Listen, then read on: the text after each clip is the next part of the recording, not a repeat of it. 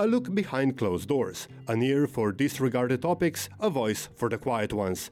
Up next on Ara City Radio, Franziska explores local matters. While some of you might be singing along, it's the most wonderful time of the year, others might be very aware that this is also the most expensive time of the year. Christmas gifts, family dinners, dinners with friends, in a few weeks, the first bills of the next year. And one point that I probably can't generalize, but at least in my family, there are also loads of birthdays in December. Christmas season is expensive. And that's why on Local Matters this week we talk about debts. Yesterday we had Christian Schumacher from the Ligue Medico-Social in our interview. He's the head of the over-indebtedness consultant service at Ligue Medico-Social. He told us that over-indebtedness doesn't start with a single loan for studies or for a car or a mortgage. Over-indebtedness starts when people accumulate debts and they can't pay their expenses, their bills, without taking new loans and making new debts. It's a vicious circle, which then has several implications not only on the bank account, but also on the social life, eventually even the job, and the health.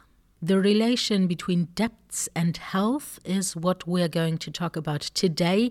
My guest on today's second Local Matters episode is Amélie Dolo, the head of the over indebtedness service at Interaction.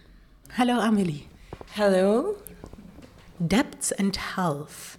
Um, how are these two topics related?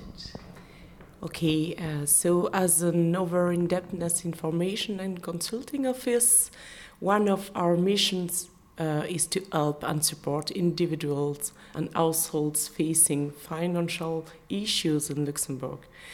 When debt or repayment become unsustainable, it can drive worsening mental and physical health. On our day to day work, we notice there is a strong relationship between debt and health. There is two-way relationship between debt and health. First, debt problems can impact mental and physical health. Struggling to pay debt is a stressful experience.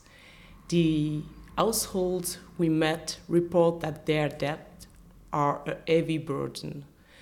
It weighs on their mind, on their day to day life, generating anxiety and fear.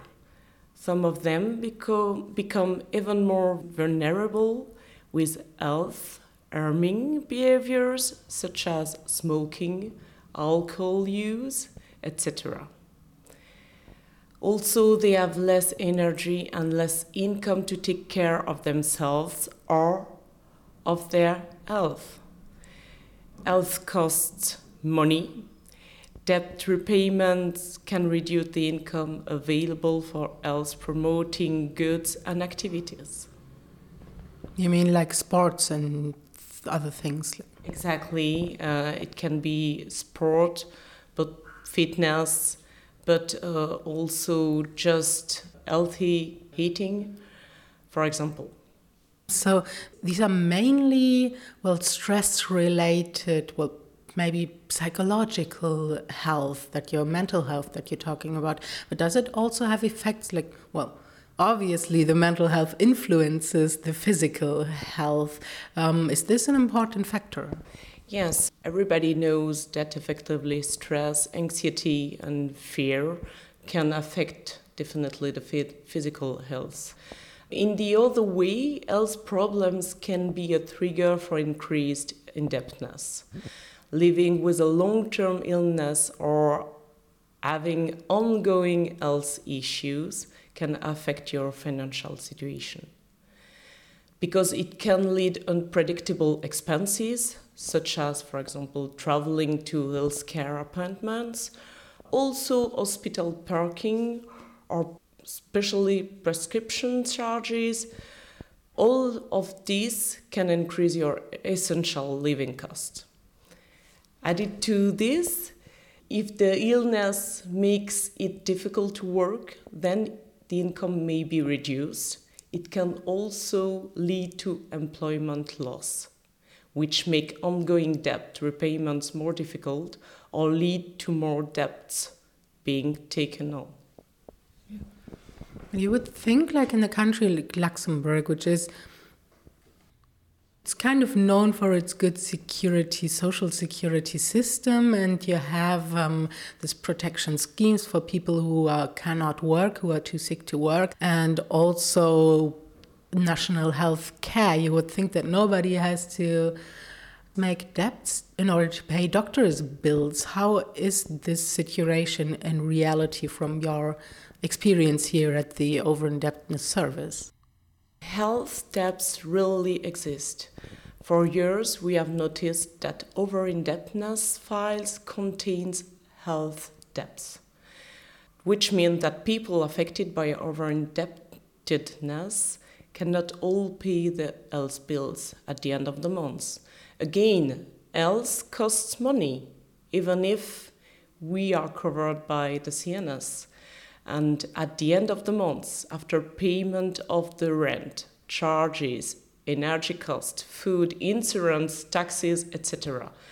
Short, after payment of all basic living expenses, for some people the health bills do not become an immediate priority, unfortunately and also the remains payable by the insured can be too heavy in the monthly budget.